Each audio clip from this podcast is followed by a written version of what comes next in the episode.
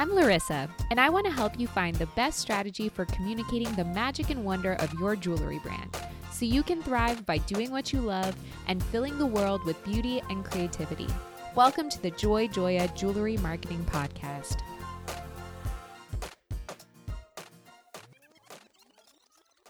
Hi, I'm your host, Larissa Werstiak.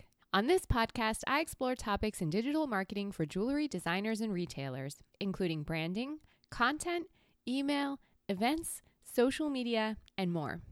This is episode 37, and today we're going to discuss how you can make jewelry your customers actually want to buy.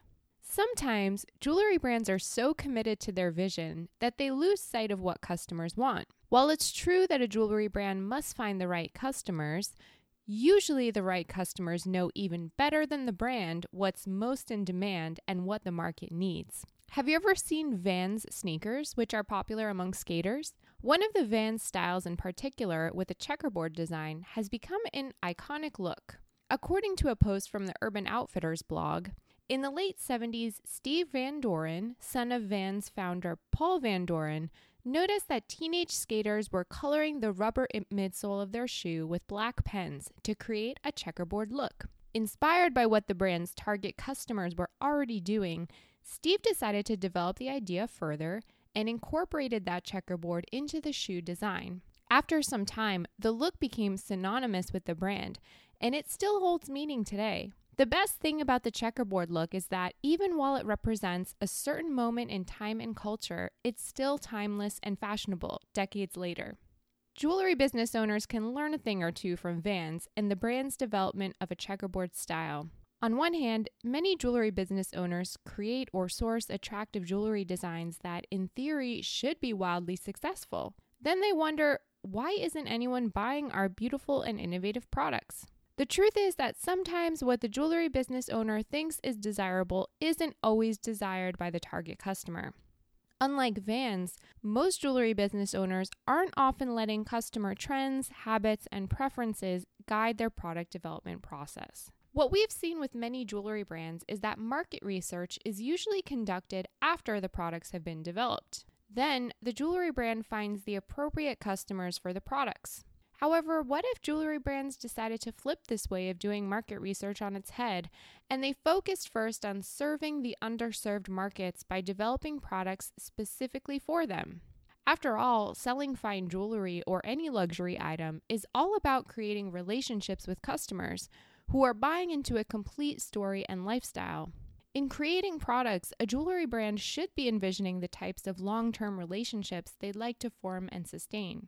Instead of forcing a certain type of jewelry style or design on the customer, consider spending more time with your ideal customer and figuring out what she truly wants or what she hasn't even realized she wants. You won't really know what your customer wants until you spend time with that customer. What are her fashion frustrations and pain points? What makes her move from that's cute to here's my credit card? Ask her.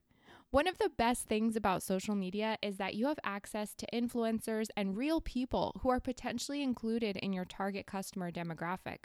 Start by doing some informal research. What are these customers wearing in their day to day lives, and how are they adapting accessories to make the accessories work for them? If they all seem to be moving quickly from one activity to another, then you may want to consider making transitional jewelry that can be worn during a workout and for date night. If they tend to keep their accessories simple, then you may want to dream up a new take on minimalist jewelry. If you're already an established jewelry brand that wants to get more in touch with your customer base, then you may want to consider developing a capsule collection with a top social media fashion or lifestyle influencer. Major brands like Express and Nordstrom are already taking this approach, partnering with influencers like Olivia Culpo and Blair Eadie. Working in collaboration with the influencer, the brand can come up with new, relevant designs. This approach to product development has two major benefits. One, it taps into exactly what the target demographic wants, since the influencer is serving as an ambassador for the demographic. And two, it exposes the product to everyone in that influencer's network.